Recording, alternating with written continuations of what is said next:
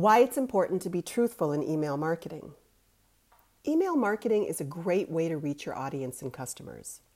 But when using email in marketing, it's also really easy to exaggerate or even lie. The best email marketing never exaggerates. In fact, it's a great example of a place you should underpromise and overdeliver. The problem for email marketers and email marketing is that they may have quotas they are trying to meet or a performance review coming up, and so are pushing the envelope a bit and overpromising. But there may also be another factor at hand. People find it much easier to lie in email. Two studies which looked at whether people are less inclined to be honest in email found that the answer is a big yes. In fact, based on these studies at least, people tend to lie a lot in email. The studies, published jointly as a paper titled Being Honest Online: The Finer Points of Lying in Online Ultimatum Bargaining, found that people were likely to lie in email as much as 92% of the time.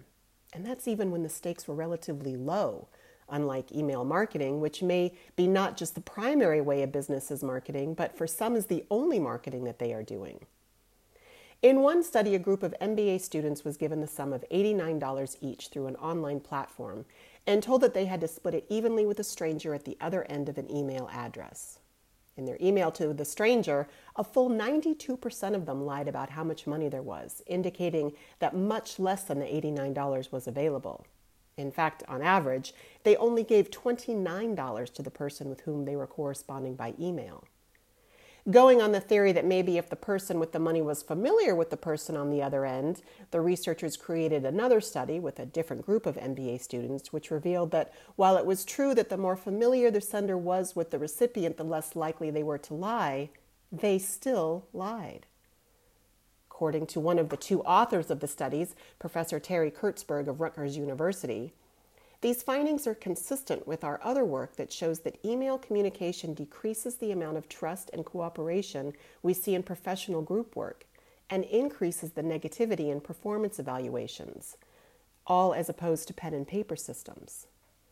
Now, of course, it may be that these studies only really show that MBA students tend to lie, but the issue it highlights remains. Can people trust the content of your email?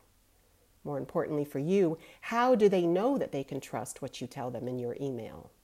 And to put an even finer point on it, what can and will you do to ensure that the people to whom you send email know that they can rely on what you are telling them as being true? Again, as with many aspects of business, a good email marketing policy is to underpromise and overdeliver.